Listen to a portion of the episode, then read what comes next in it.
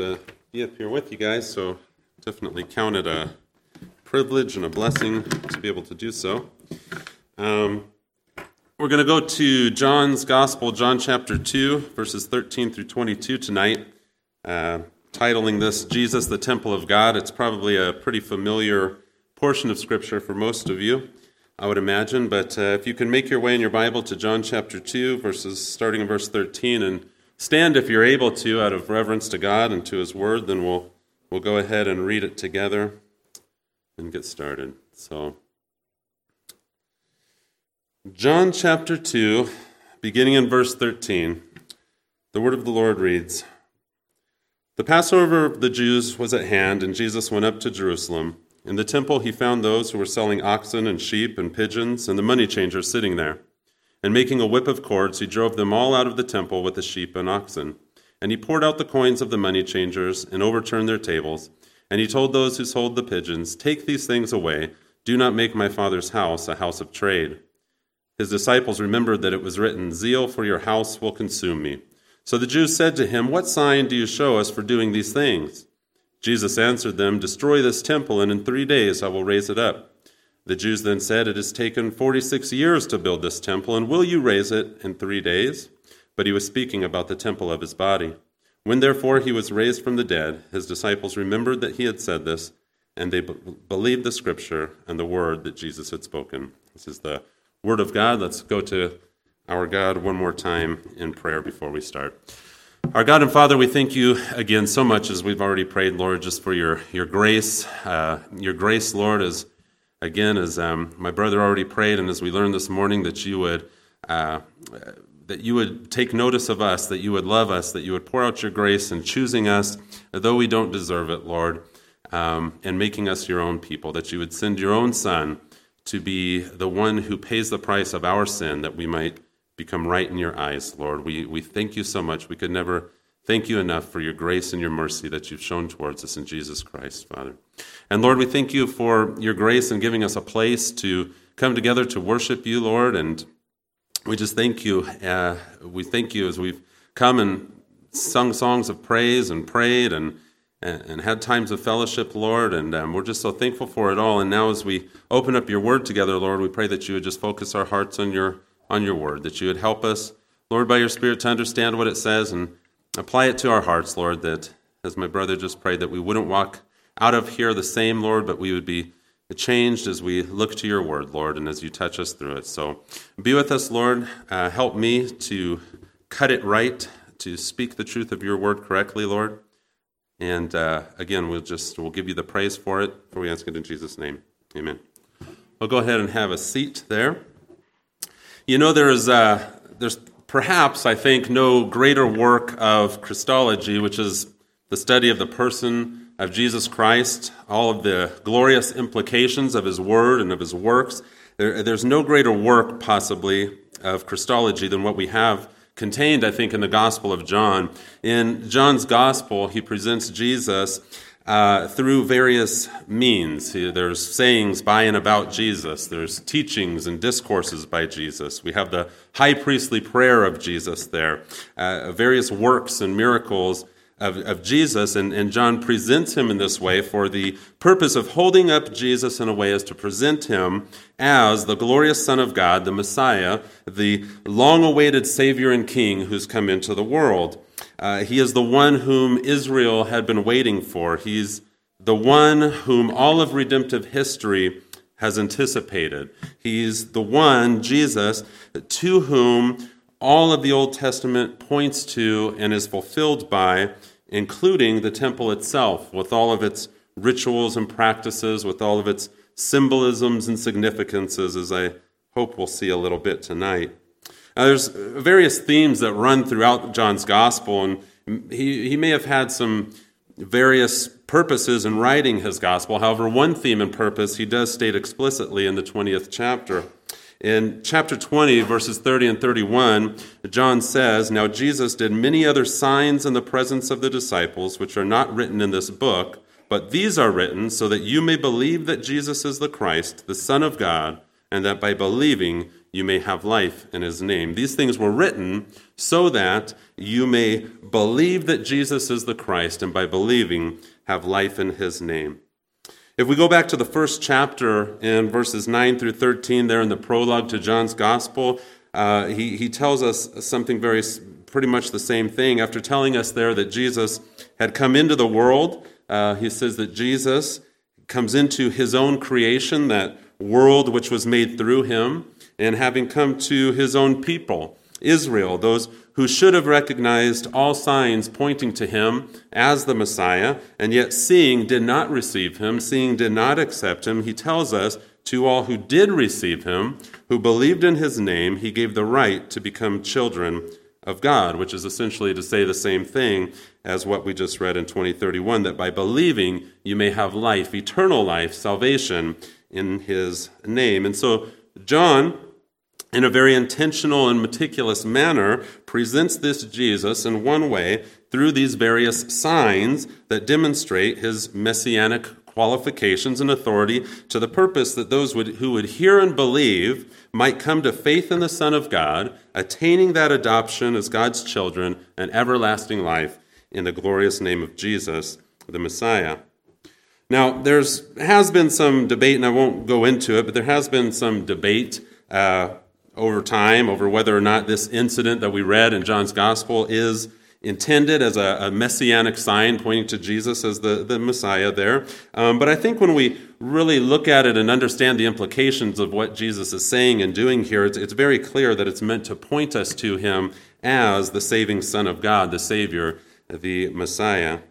So as we discuss the events surrounding the temple cleansing here in our text, um, you know, there's a lot that we can learn, a lot that we can take from it. There's some important points that we can take and apply from it to ourselves in our day and time. And we'll take a moment and, and, talk about a couple of those things perhaps. However, ultimately, as we look at this, what we should understand as we look at the text here is what it's telling us is that Jesus Christ is the true and greater temple.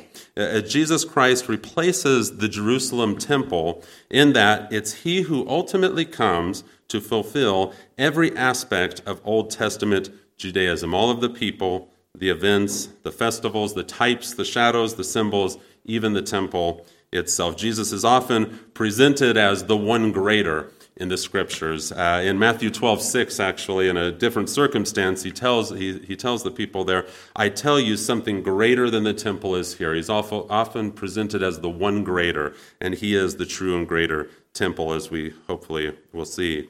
So, as we look at the text, we'll look at it under a few different headings, and we'll start here uh, in verse 13 and Consider here the importance of the timing of the event and when this takes place. So, if you want to look at your Bibles again with me, we'll start in chapter 2, verse 13, and uh, consider again the importance of the timing here. It says in verse 13 The Passover of the Jews was at hand, and Jesus went up to Jerusalem. Now, in his gospel, John mentions three, possibly four Passovers that Jesus attends to, this being the, the first at the outset of his public ministry here. And Jewish males uh, at the time were required, or, or, at the very least expected, to observe Passover and the other feasts and all um, at Jerusalem. And so Jesus, again, you know, fulfilling every aspect of Old Testament Judaism, goes to Jerusalem to observe and take part in the Passover.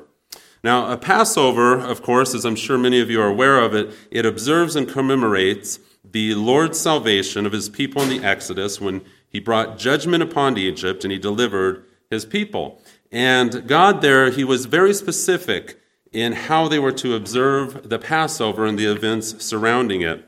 In Exodus chapter 12, verses 3 through 14, we read of the, the institution of the Passover there when it happened. And I'm going to read some of the verses, I'll skip through it. But in Exodus 12, we read, and starting in verse 3, God says through Moses, Tell all the congregation of Israel that on the tenth day of this month every man shall take a lamb according to their father's house, a lamb for a household. In verse 5, he continues and says, Your lamb shall be without blemish, a male a year old. You may take it from the sheep or from the goats and you shall keep it until the fourteenth day of this month, when the whole assembly of the congregation of Israel shall kill their lambs at twilight.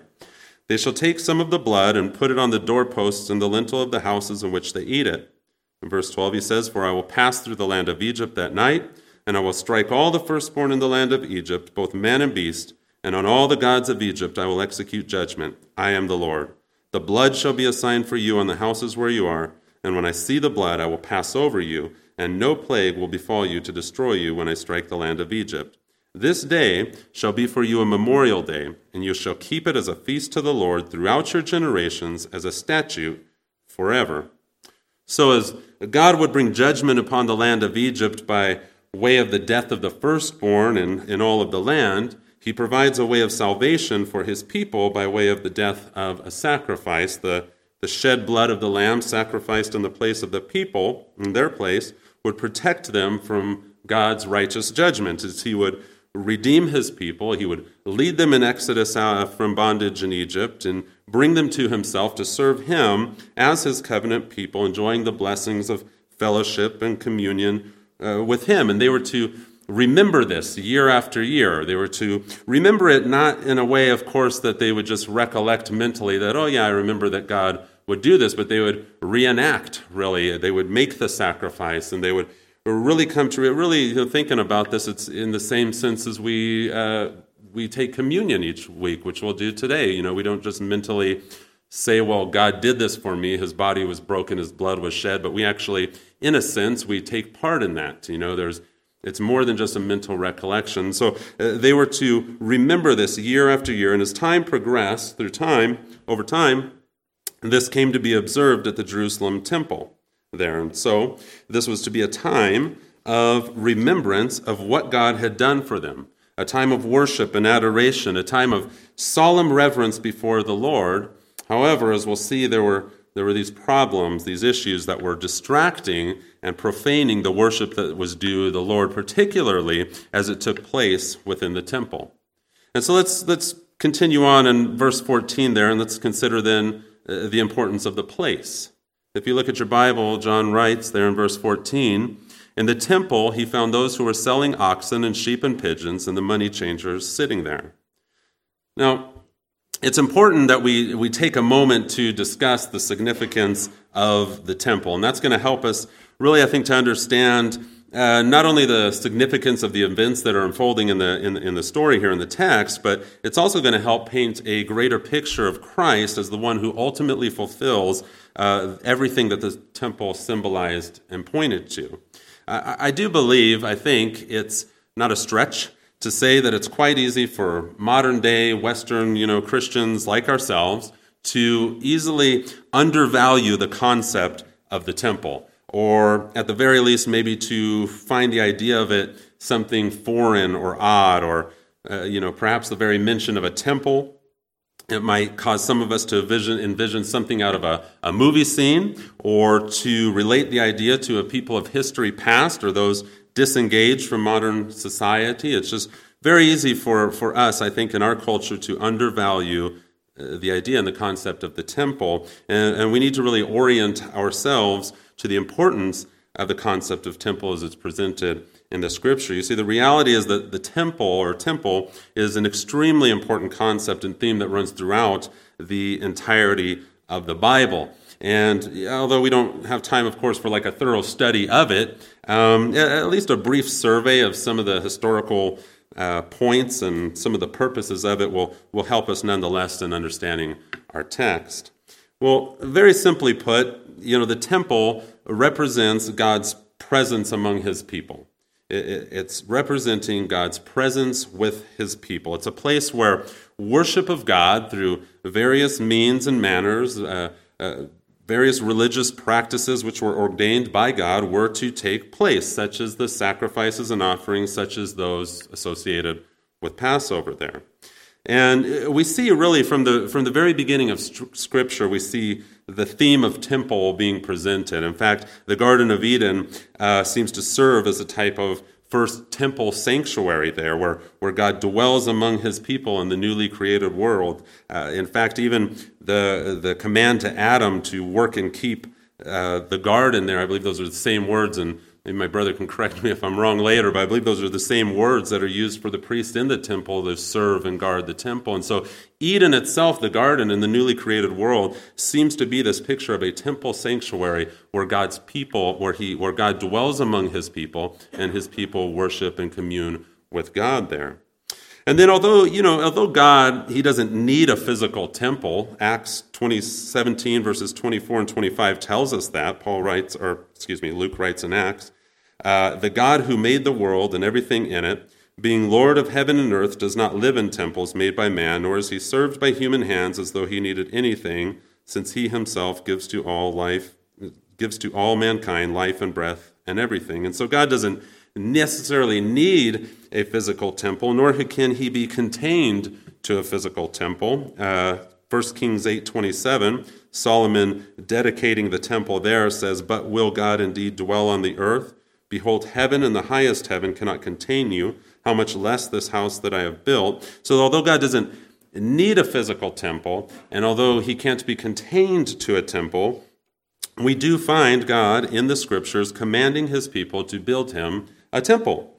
In the latter half of the Exodus, specifically chapters 26 and 27, we find God giving the command to the people to build the tabernacle. And the tabernacle, of course, is a tent like structure. It's a uh, movable sanctuary, a mobile temple, if you will, that would travel with the people. And, and, and when you read that, what you find is that God's, he, he, again, he's very specific, he's very precise in his instructions and how this temple is to be constructed and how he is to be approached and worshiped by his people in it. Everything about this temple spoke to the absolute holiness of God and the separation of sinful man and holy God.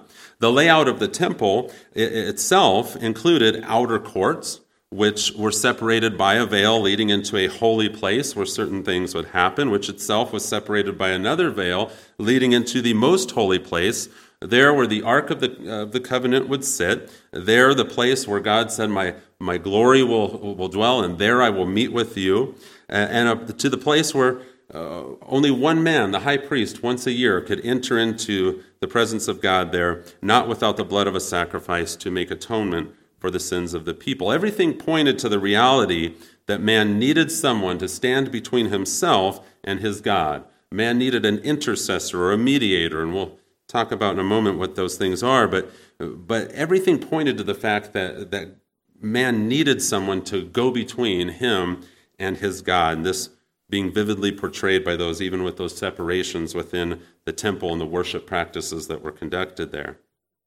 Well, if we fast forward through history a little bit, we find David desiring to build for the Lord a temple in 2 Samuel 7, another important portion of Scripture. And there, David, he, he says, you know, to paraphrase, I'm here, how, how can I sit here in this palace? And the ark of God sits in a tent out there, and he has this desire to build a permanent temple. And as noble and wonderful a thought it, that, that it is, God, for, for certain reasons, doesn't allow it, but rather says that his son, Solomon, would build the temple. And that's exactly what happens. Solomon undertakes the task. He builds a very beautiful temple. The ark is brought into the temple. You can read of this in 1 Kings 8. And as the ark is brought in, we're told that the glory of God descends upon the temple, fills the temple to the point, it says, that the priests are unable to stand and minister.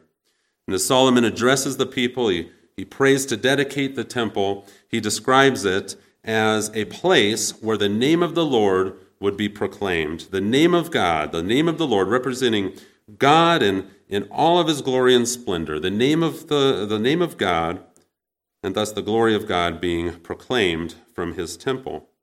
Well, if we go a little bit further in history there, we, we find that this temple, because of the sin and rebellion of the people, is destroyed by the Babylonians. That, that place which represented uh, God's presence with them, that place which was the very center of their faith and religious practice, that uh, this place where God dwelt among them, uh, it was destroyed because of their sin, and, and the people are taken off into exile into Babylon. And as they're in exile, far removed from, the, from where the temple stood, the Lord, through the prophet Ezekiel, he makes a, a very compelling statement about the reality of the temple. In Ezekiel chapter 11, verse 16, God says through the prophet, He says, Therefore say, Thus says the Lord God, though I removed them far though I removed them far off among the nations, and though I scattered them among the countries, yet I have been a sanctuary to them for a while in the countries where they have gone. He says, I have been a sanctuary to them for a while in the countries where they have gone. He, go, he goes further in that passage of Scripture to speak on the implication of that statement, but just notice what he says there. You know, to a people far removed from the center of their faith and worship, in, uh, that was located in the Jerusalem temple, God says, He Himself, you know, I myself will be your sanctuary, I myself will be your temple. Interestingly, Jesus in John 4, if we go in John's gospel a little bit further, he says something very similar to that, uh, to that extent, to the Samaritan woman there about the place of worship, where he tells her it's not going to be confined to a physical place, but true worship would be that which is conducted, it occurs in the spirit. And we see the same concept concerning Jesus in the Revelation well, uh, as the, the temple and the new creation, which we'll get to shortly.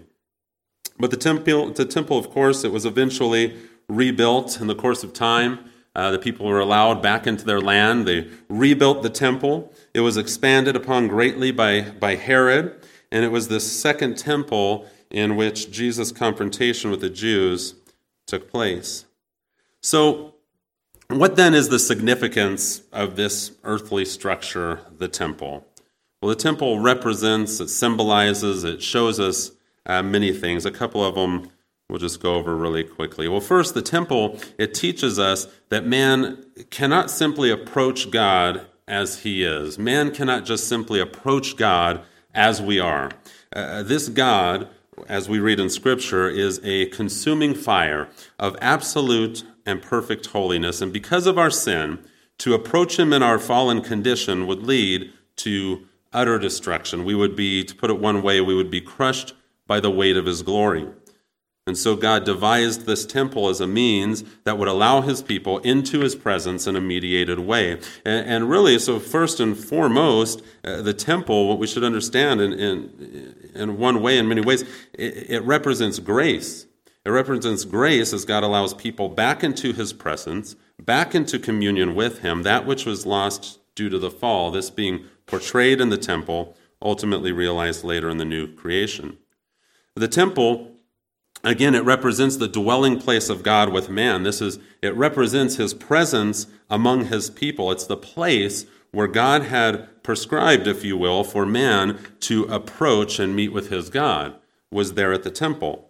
It's a place of prayer uh, where man approaches God and seeks God through prayer. In fact, Jesus in uh, Mark 11 17, for one, when he cleanses the temple a second time at the end of his public ministry there, he actually says, quoting from the book of Isaiah, Is it not written, My house shall be called a house of prayer for all the nations?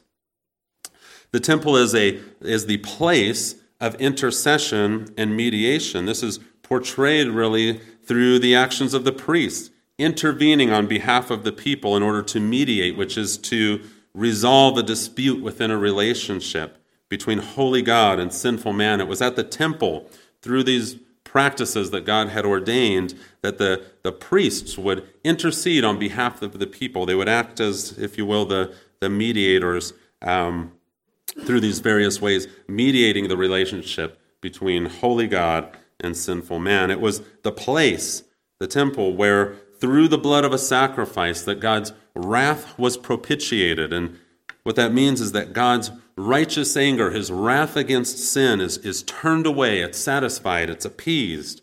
You know, the, temple is the place where sacrifices were made in order to atone for the sins of the people. It's, it's to put it simply, it's the place where sin is dealt, dealt with through the offerings of these sacrifices.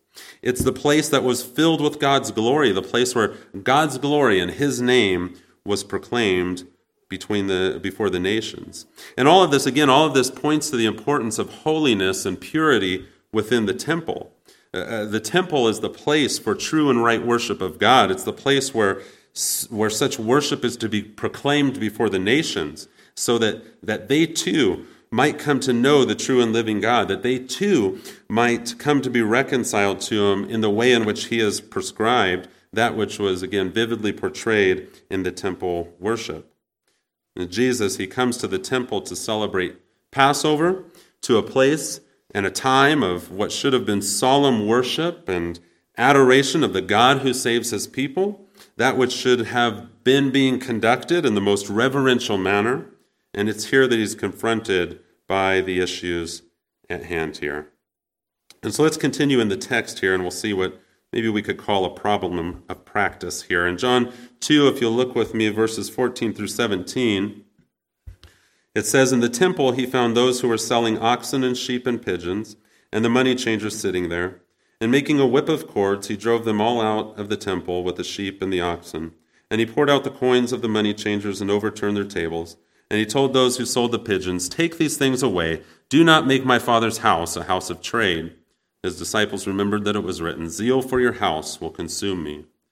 And so Jesus, again, he comes into the temple, and within the temple courts, he finds a, a market of sorts in which animals for sacrificial purposes were being sold and could be purchased, and where money could be exchanged for that which was acceptable for paying the temple tax, both of which the sacrifice and the, and the currency, uh, both were required.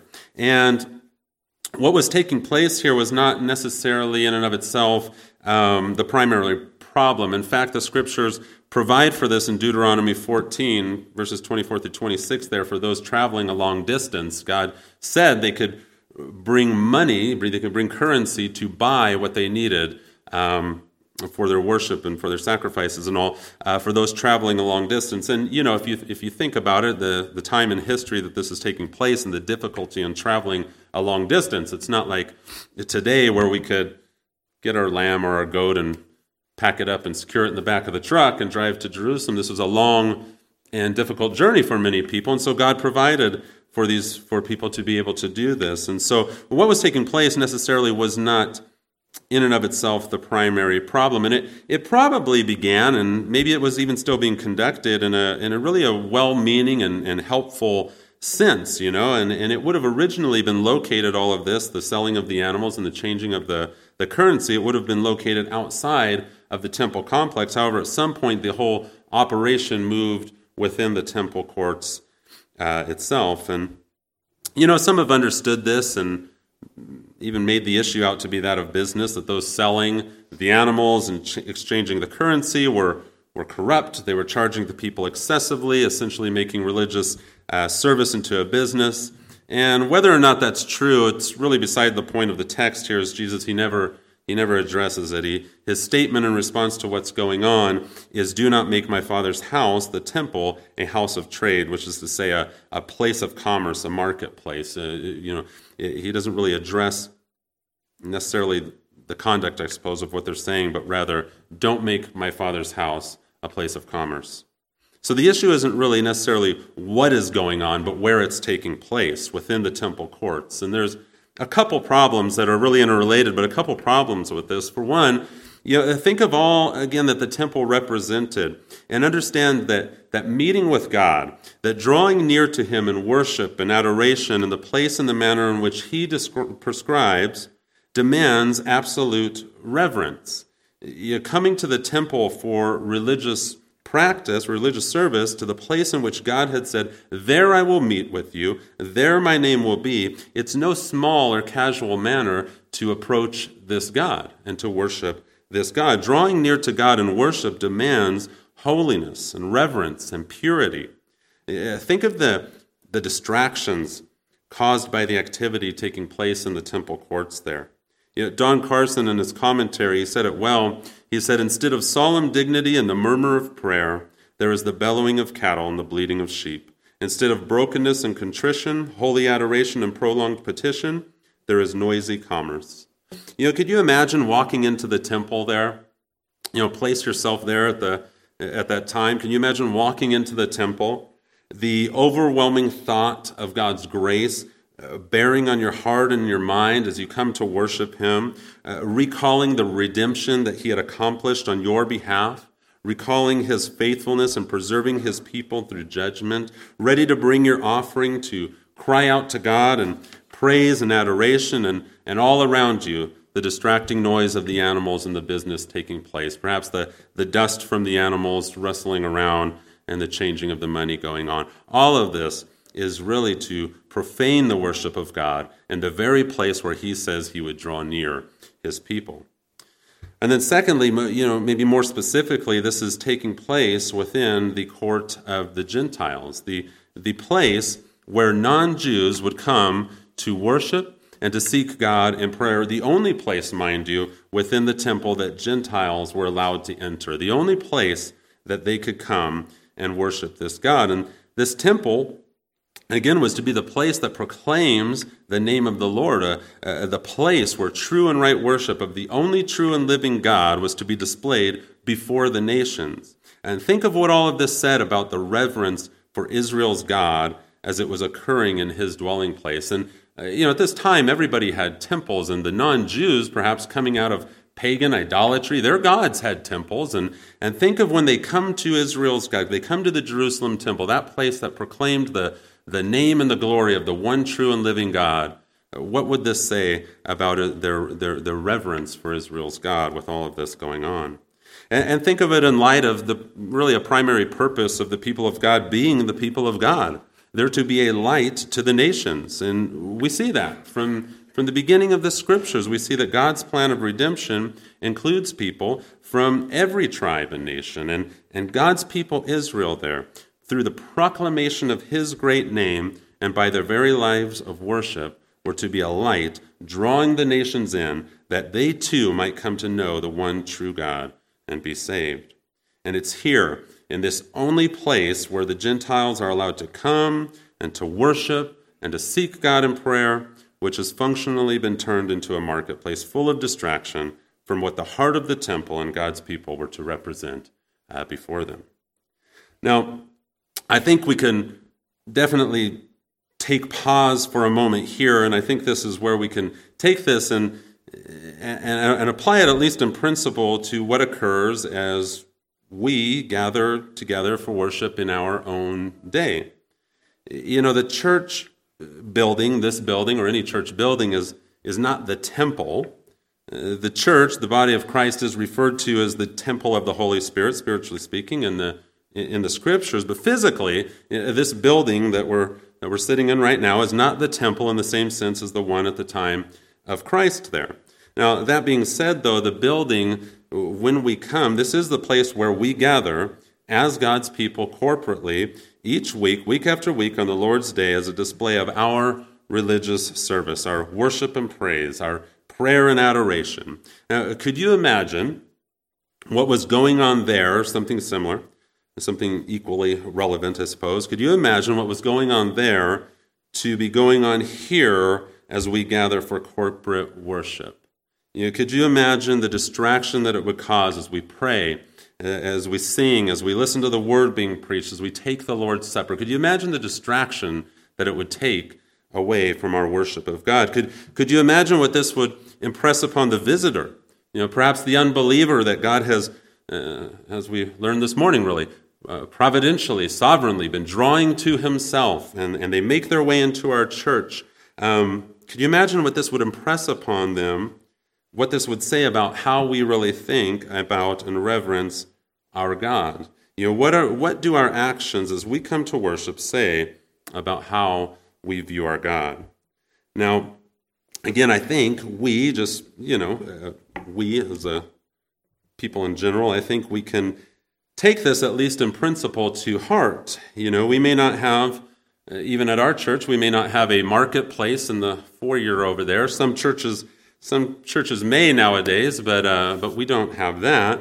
But there are certainly actions that take place that can distract, even, even just the uh, lack of, uh, maybe the lack of, of attention, but there are certainly actions that can take place that can distract from the reverential worship that a holy God deserves and demands. You know, I, I brought a, I just grabbed it at the last minute, but um, Josh, I think he's been, Pastor Josh, I think he's been I, I love it. I don't know if I've just noticed it recently, but if you any, I don't know, if you get the bulletin and you look in here, uh, every once we start our service, our worship, every aspect of it is a is a it's worship. You know, we do our call to worship, our summons to coming and worshiping God, our song of confession and assurance and adoration, and everything we do is is an act of worship. You know, and And if you think about it, you know, the things that maybe take place, conversations while we're singing and praising and praying, and even sometimes when the preaching's going on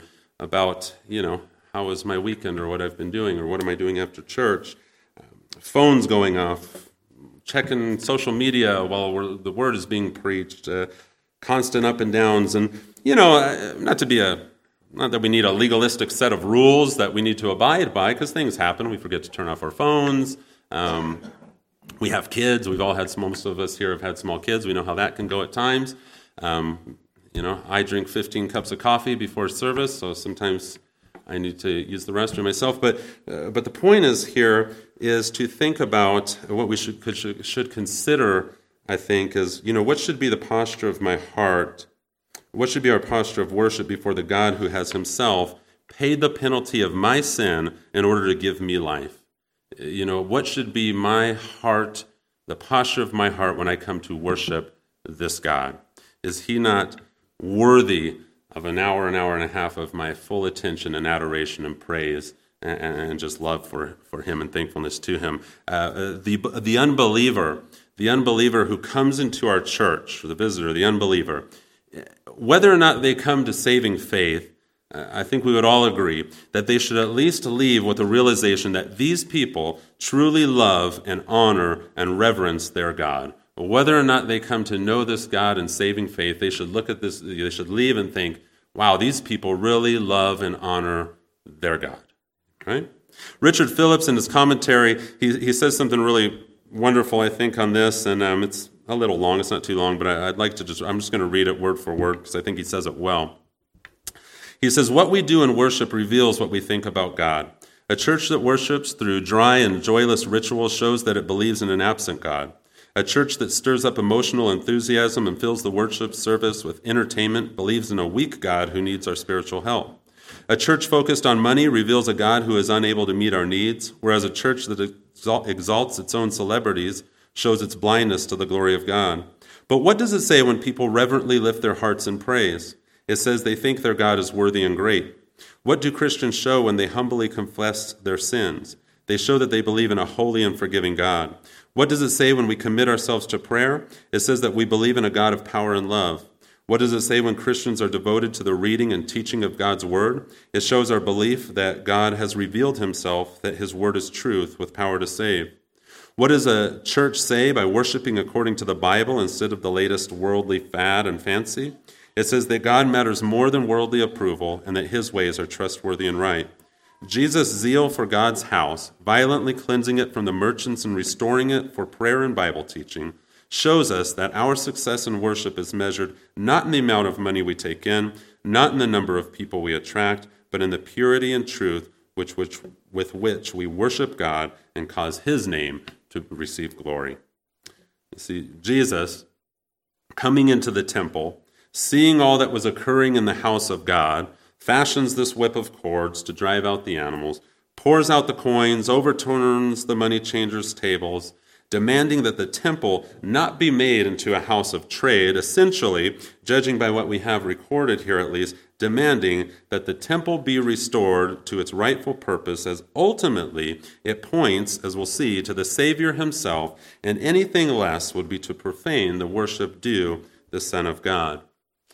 He quote they it, it, this little portion that we read it, ends with this quote from Psalm 69 9 Zeal for your house will consume me. And again, to quote Carson, he says, Jesus' cleansing of the temple testifies to his concern for pure worship, a right relationship with God at the place supremely designated to serve as the focal point of the relationship between God and man. Well, in light of this, we have the response of the Jews and, and, and, the disciples as well, and the revelation of Jesus. So let's, let's read verse 18 through 22 there, if you look at your Bibles. It continues and says So the Jews said to him, what sign do you show us for doing these things? Jesus answered them, Destroy this temple, and in three days I will raise it up. The Jews then said, It's taken 46 years to build this temple, and will you raise it up in three days? But he was speaking about the temple of his body. When therefore he was raised from the dead, his disciples remembered that he had said this, and they believed the scriptures and the word that Jesus had spoken. So what we have recorded there is really it's it's actually two separate responses by two separate groups. First, the Jews immediately in light of Christ's action in the temple, and then secondly, his disciples uh, in the future relating to Christ's word and revelation in light of, of their response. So, first, the, the Jews immediately respond to Jesus' actions in the temple. What sign do you show us for doing these things? Now, Jesus, he, he or excuse me, John uses the designation the Jews throughout his gospel in various ways. Sometimes it's in a general sense, oftentimes it refers to those in opposition to Jesus. Here, most likely, he's referring to some of the Jewish, Jewish religious authorities. What sign do you give for these things that you do there? Now, pay close attention to their response here because by their words, they're both saying and not saying some things. Uh, they ask for a sign in light of his actions in the temple. So uh, notice what they, what they don't say or do. Okay, they, they don't rebuke him. They don't try to correct him at all for what he's said and what he's done. In other words, you know, they don't seem to be questioning, questioning what he is doing as if what he's saying and doing is wrong. Temple worship is being profaned by turning the temple courts into a place of business. Worship is being profaned by not approaching God with reverence in his house, and in no way are they are, do they ever argue that what he's doing is, is, is wrong. So it would seem, it would seem as though they most likely understand here that what they've allowed is wrong. God's temple is to be a place of holiness and purity and worship. And rather than argue what he does, they ask for a sign in light of his words and actions. They demand this sign, some miraculous sign. That's what the word there really refers to, especially when it's referring to Jesus. Show us, give us some miraculous sign, give us a sign that's going to authenticate your authority in correcting or dictating temple worship. Who are you to dictate the worship that goes on in the temple? And it's it's obvious by their response there that they they understand him to be more than just a mere common man. Perhaps he's a prophet. Perhaps it's a claim to messianic status, show us a sign, give us a sign that's going to prove and authenticate your authority over the worship of God. Who are you to dictate the worship of God? So Jesus responds, Well, destroy this temple, and in three days I will raise it up. Well, the Jews there, they assume, or seem to assume anyway, a, a reference to the physical temple, and we can see that through what seems to be a sarcastic remark. This temple has been under construction for 46 years. Who could raise it up in only three days? And this is a this is an important statement, actually. Uh, the, the, the gravity of it is very important. This is this statement actually gets brought up later. Uh, you can read it in Mark 14, 58 and 15, 29. It gets brought up again later as Jesus stands before the high priest uh, before his crucifixion as a false testimony against him. I heard this man say he could destroy the, the temple and raise it up in three days. And then it's used as a mockery as he hung on the cross. You who said you could raise up the temple in three days, can't you save yourself? It's an important statement what's going on. Destroy this temple, and in three days I will raise it up. Now, it would certainly be miraculous, wouldn't it? Had they the ability to, on the spot, destroy the temple and Jesus in only three days raising it up. That would, that would certainly showcase a power that only God could possess, but that's really beside the point, is that's not what Christ is, is referring to there. It says, as we read there in the scriptures, he was speaking about the temple of his body. And that kind of brings us to the, the, the greater point here that Jesus Christ is the fulfillment of the temple. He is the true and greater temple. We'll come back to the disciples' response briefly in just a moment. Now, this, I believe, could be one of the most definitive statements about Jesus Christ, who he is and what he has come to do. At the very least, in all that this alludes to when considering the importance and the centrality of the Jerusalem temple for for the people of God there. The gravity of what Jesus is saying here is absolutely astonishing. He's, he is the true and greater temple. He is the fulfillment of all that the temple symbolized and pointed to. Think of what we, what we, those few points that we already talked about of what the temple uh, represented. You know, we already mentioned there that, um, that the temple was an expression or represented the grace of God in allowing people back into his presence. And uh, in Jesus Christ, his, in, his, in, his, in the gospel and his work of redemption, there's no greater expression of grace than in Jesus Christ and all he does to redeem his people. He is the ultimate expression of grace, if you will. Jesus is the ultimate dwelling place of God with men because he is the God man come into the world. He is the, the creator, becoming like his creation and walking among them for a time. And in fact, John, he already made this clear if we were to go back to the beginning of his gospel in chapter 1, verse 14, a verse that I'm sure most of you know, that tells us the Word, Jesus, became flesh and dwelt among us. That dwelt is literally he pitched his tent or he tabernacled among us. The, the Creator taking on humanity, the Creator becoming like his creation and living and walking among them. Matthew, which uh, Pastor Steve has already preached through, Matthew quotes from the prophet Isaiah about the birth of Christ when it says that they shall call his name Emmanuel, which means God with us. God with us. John, in the future, well, John writing about the future, writes about this and about Jesus and as the ultimate reality in the new creation, a return to Eden, as it, as it were. When he writes in the Revelation in chapter 21, verse 3 and 22, speaking of the new creation, he says, Behold, the dwelling place of God is with man.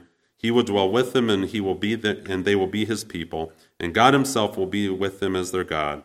And I saw no temple in the city, for its temple is the Lord God, the Almighty, and the Lamb. Jesus is the ultimate dwelling place, if you will, of God with man.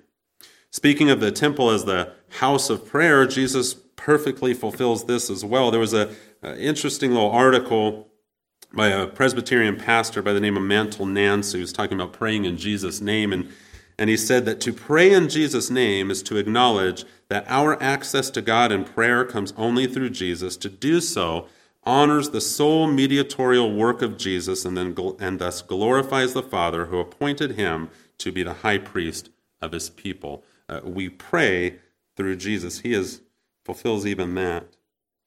Jesus is the only true place, if you will, of intercession, the only true mediator between holy God and sinful man. It's only through Jesus that restoration and reconciliation to God takes place. Remember that the temple symbolizes, represents uh, this mediating, uh, this mediating between sinful man and holy God, and it's really only through Jesus that that can actually be realized. Uh, 1 Timothy 2 5, Paul tells us, For there is one God and there is one mediator between God and men, the man, Christ Jesus. That which could only be shadowed and pointed to and symbolized through temple worship is realized only in Jesus Christ.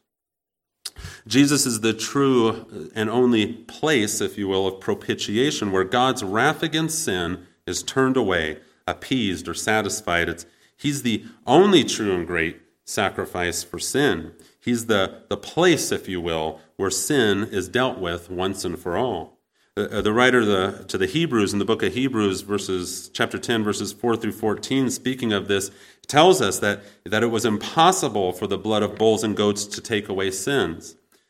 He, he says that uh, the writer there says, We have been sanctified through the offering of the body of Jesus Christ once for all. By a single offering, he has perfected for all time those who are being sanctified. Those things that could only be pictured uh, that could never take away all of those sacrifices, day after day, week after week, year after year, all of the sacrifices taking place in the temple could never deal with sin in an ultimate way. They could only picture the, the true and greater sacrifice, the once for all sacrifice that was to come, Jesus Christ. And John, he's already alluded to this as well in the first chapter of the gospel, uh, where he declares Jesus to be the Lamb of God who takes away the sins of the world. The apostle Paul affirms the same thing in 1 Corinthians chapter 5 where he refers to Christ as our Passover lamb who's been sacrificed. Jesus is the one who is or who makes known and proclaims fully the glory of God. Just as the glory of God filled the tabernacle and the temple, John tells us, actually drawing us back to the Exodus and some of those passages, John tells us that Christ, taking on humanity, uh, dwelling or tabernacling among us, shows forth divine glory. He tells us back there in that 114, for we have seen his glory, glory as of the only Son from the Father. And again, that, that draws us back to the Exodus there with the tabernacle and everything that was going on. In fact, in Exodus 32, if you are familiar, you know, Moses asks God, Show me your glory, let me see your glory. And God says, Well, uh, no man can see me and live. And here, you know, John tells us we have seen his glory. Glory is of the only Son. Jesus is the one who makes known or who proclaims fully and perfectly the glory of God. In fact, the writer of Hebrews tells us as well that Jesus Christ is the radiance of the glory of God. Later in John's Gospel, Jesus says in chapter 14, verse 6, another familiar verse, he says, I am the way, the truth, and the life, and no one comes to the Father except through me. You see, all that the Jerusalem temple symbolized and pointed to, that separation between sinful man and holy God, the need for reconciliation, the way to approach and be reconciled to God through sacrifice, and, and so much more is fulfilled in Jesus Christ. He is the true and greater temple. He is the only mediator. He is the only way to salvation and eternal life. How are we to approach God? How are we to worship God and commune with God? Well, it's only through Jesus Christ. Just as the temple was the center of faith and religious practice, even more so is Christ who fulfills every aspect of the temple. R.C. Sproul once said, Christ is the temple, and all men are commanded to come to him in order to worship and serve the one true God. Christ is the center of faith and religion. Christ is the true and greater temple where all of these things are realized. Well, it wasn't until after he was raised from the dead, we read in verse 22 there, after he was raised from the dead, that his disciples remembered that he had said this, and they believed the scriptures and the word that Jesus had spoken. That's that second response that I mentioned there uh, the response to Jesus' revelation and the, the sign that he would ultimately give in regard to the Jews' demand destroy this temple, and in three days I'll raise it up. Jesus Christ, the true and greater temple, was destroyed. He was put to death. He was crucified, bearing the weight of the sin of all who would ever believe in him.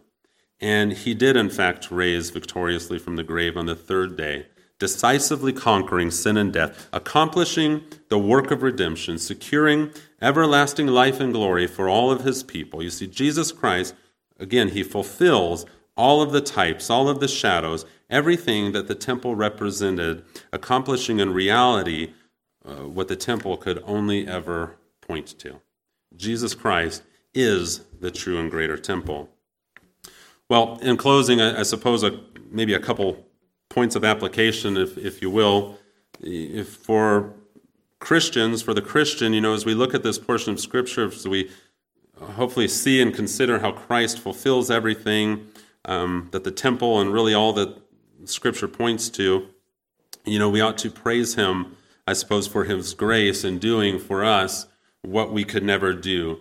Uh, we should praise Him and, and, and, reverence Him and honor Him and, and bring him glory because he did what we could never do. Even the, the temple, even though it pictured all of these things were, that were necessary, um, as we read, you know, it, it, could never actually fulfill salvation. It was only a picture, it was only a, a foreshadow of what Christ would do. So we should praise him for his grace in doing for us what we can never do. And then again, as we talked about, maybe perhaps we should examine, consider what is the posture of my heart when I when I come to worship. You know, what what we do in worship, the attitude of our heart, the way we worship God, it really says a lot of what we really think about our God. And, you know, how should our worship impact those who come uh, as, as a, and I'm speaking of as our church, our local church, those of us who regularly come and worship together, you know, what should our attitude in worship, the way we worship our God, what, how should that impact the people who come to visit, the unbeliever? At, at the very least, again, they should walk out of these doors thinking these people reverence and honor, they love their God, whether they do or not. For the non Christian, you know, as we've already talked about, you know, the world would tell you there's uh, just as at the time of Christ, even now, it's, it hasn't changed. There are many quote unquote temples. There's many ways the world will tell you that there's any way, any uh, that there's all these different ways to make salvation, to go to heaven, to be right with God, but but there's not there's one God, there's one way to approach and be uh, reconciled to Him, that which was again foreshadowed and pictured through that temple worship, but realized in Jesus Christ. There's only one way, there's only one way of mediating between sinful man and holy God. There's only one who ha- can bear the weight of our sin guilt, uh, and that's the Son of God Himself. And so, if there's anybody here who, who would ever listen to this, and um, you need to realize that if if you're not in Christ, if you, if you haven't turned from your sin and turned to Christ and faith the one way, then then you will stand before God as all men will, but you'll stand before Him as as the judge and not as the Savior, because He has prescribed one way, one way to salvation, one way to forgiveness and reconciliation with Him, and that's through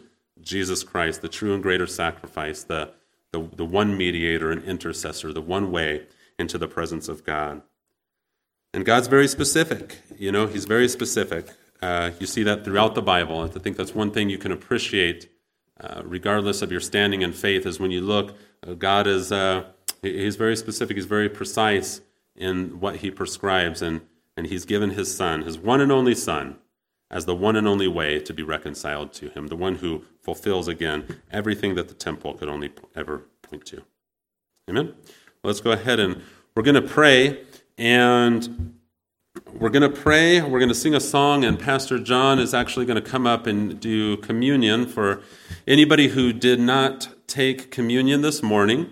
Uh, if you'll raise your hand, we'll go ahead and pass it out. Um, before John, before Pastor John comes up here to do it, though, just to give the warning, as is uh, in Scripture, uh, communion is for believers, for those who have come to faith in Jesus Christ, uh, those who have been baptized to identify with Him um, and those not under church discipline. If you're a believer in Christ, if you've been baptized, if you're not under church discipline, if you're in good standing with your church, then we would invite you, if you were not here this morning, to go ahead and raise your hand and we'll pass out the elements. And Pastor John will go ahead and come up here in a moment and he will pass those out and he'll, uh, and he'll go ahead and do communion with us. But before he does, why don't we go ahead and pray together?